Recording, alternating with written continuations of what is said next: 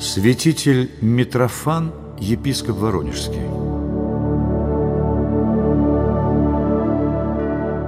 В 1682 году в Москве на Большом поместном соборе Русской Православной Церкви было решено учредить новую архиерейскую кафедру у южных рубежей Руси в городе Воронеж.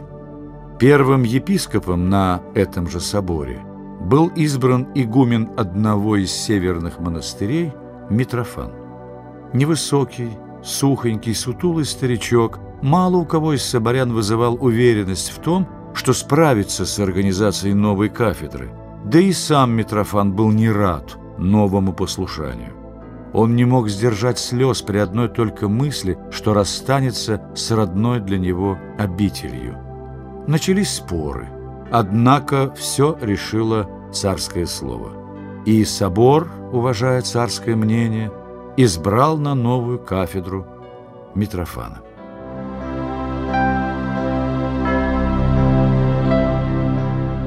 Нового воронежского епископа в миру звали Михаил.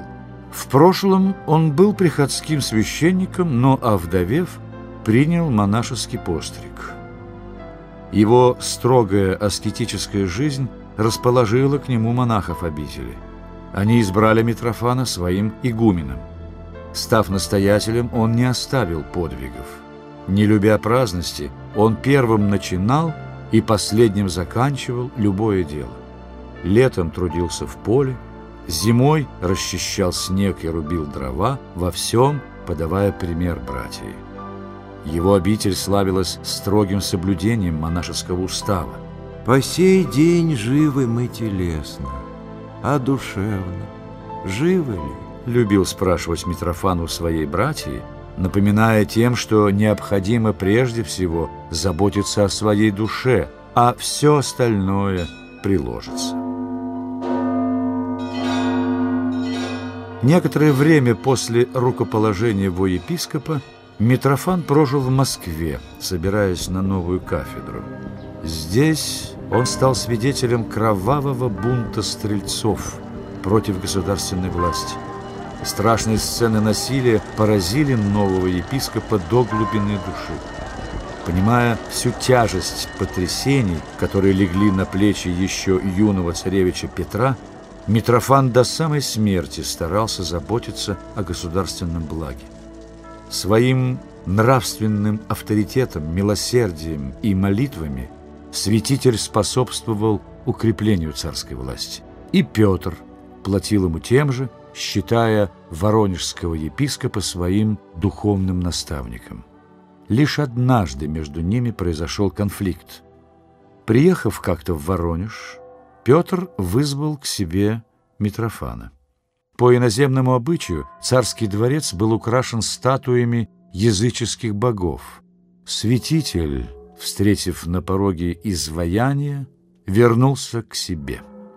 Петру доложили, что Митрофан был у дворца и ушел. Царь оскорбился и велел опять послать за ним. Старец отвечал посланному. Пока государь не уберет идолов, которые соблазняют простой народ, не приду во дворец. Если надо, пусть сам идет ко мне. Услышав столь решительный ответ, Петр пришел в негодование. Как он смеет не слушаться царской власти? Если он не явится сейчас же, то будет казнен, как преступник царской воли, — кричал Петр. «Жизнь моя во власти царя», — отвечал Митрофан на эту новость. «Но для меня лучше умереть, чем своим присутствием или боязливым молчанием одобрять язычество и нарушить долг христианского пастыря. Не пристало православному государю ставить языческих болванов и соблазнять простые сердца». Зная строгость Петра, Митрофан поспешил приготовиться к смерти. Он распорядился готовиться к богослужению. Зазвонили в колокола. Петр, услышав благовест, послал спросить о причине. Святитель отвечал посланному. Мне, как преступнику, словом царским назначена смерть. Готовясь к смерти, я хочу совершить последнее свое богослужение. Когда Петру передали слова Митрофана, он был поражен решимостью святителя умереть. Не уступая никому и никогда, Петр сделал уступку для воронежского епископа. Царь приказал убрать статуи и послал успокоить святителя. На другой день Митрофан сам пришел к царю и благодарил его за уничтожение изваяний. Так Петр убедился в величии духа святителя Воронежского и еще более стал уважать его. Большинство начинаний Петра, служивших благу Отечества, были поддержаны Митрофаном. Так, когда Петр для осады Азова с моря стал строить на Воронежской верфи корабли, многие считали устройство флота делом бесполезным. Однако воронежский святитель старался помочь царю и делал это не только словом. Митрофан собрал все епархиальные деньги и принес их государю. «Всякий сын Отечества, — сказал святитель, — должен от своего достатка помогать нужде государственной. Прими же, государь, от моих издержек оставшиеся деньги и употреби их на благо России». Митрофан также поддержал замысел царя об основании новой столицы на берегах Невы. Взяв казанскую икону Божьей Матери, святитель благословил Петра, сказав царю, «Она станет покровом для новой столицы и всего народа твоего. Вражеская нога не ступит в город, пока там будет эта икона». Основав Петербург, Петр велел заложить Казанский собор, который до сих пор является зримым свидетельством участия святителя в основании города. 20 лет святитель Митрофан управлял Воронежской кафедрой, достигнув глубокой старости. Узнав о том, что святитель плох, Петр поспешил в Воронеж и застал его при последнем издыхании.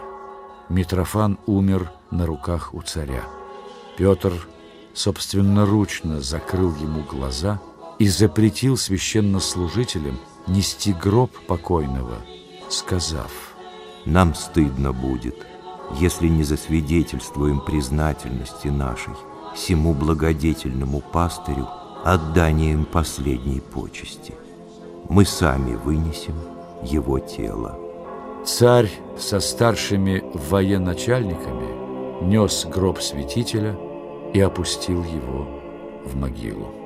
«Не осталось у меня более такого святого старца», — говорил Петр на погребении. «Буди ему вечная память».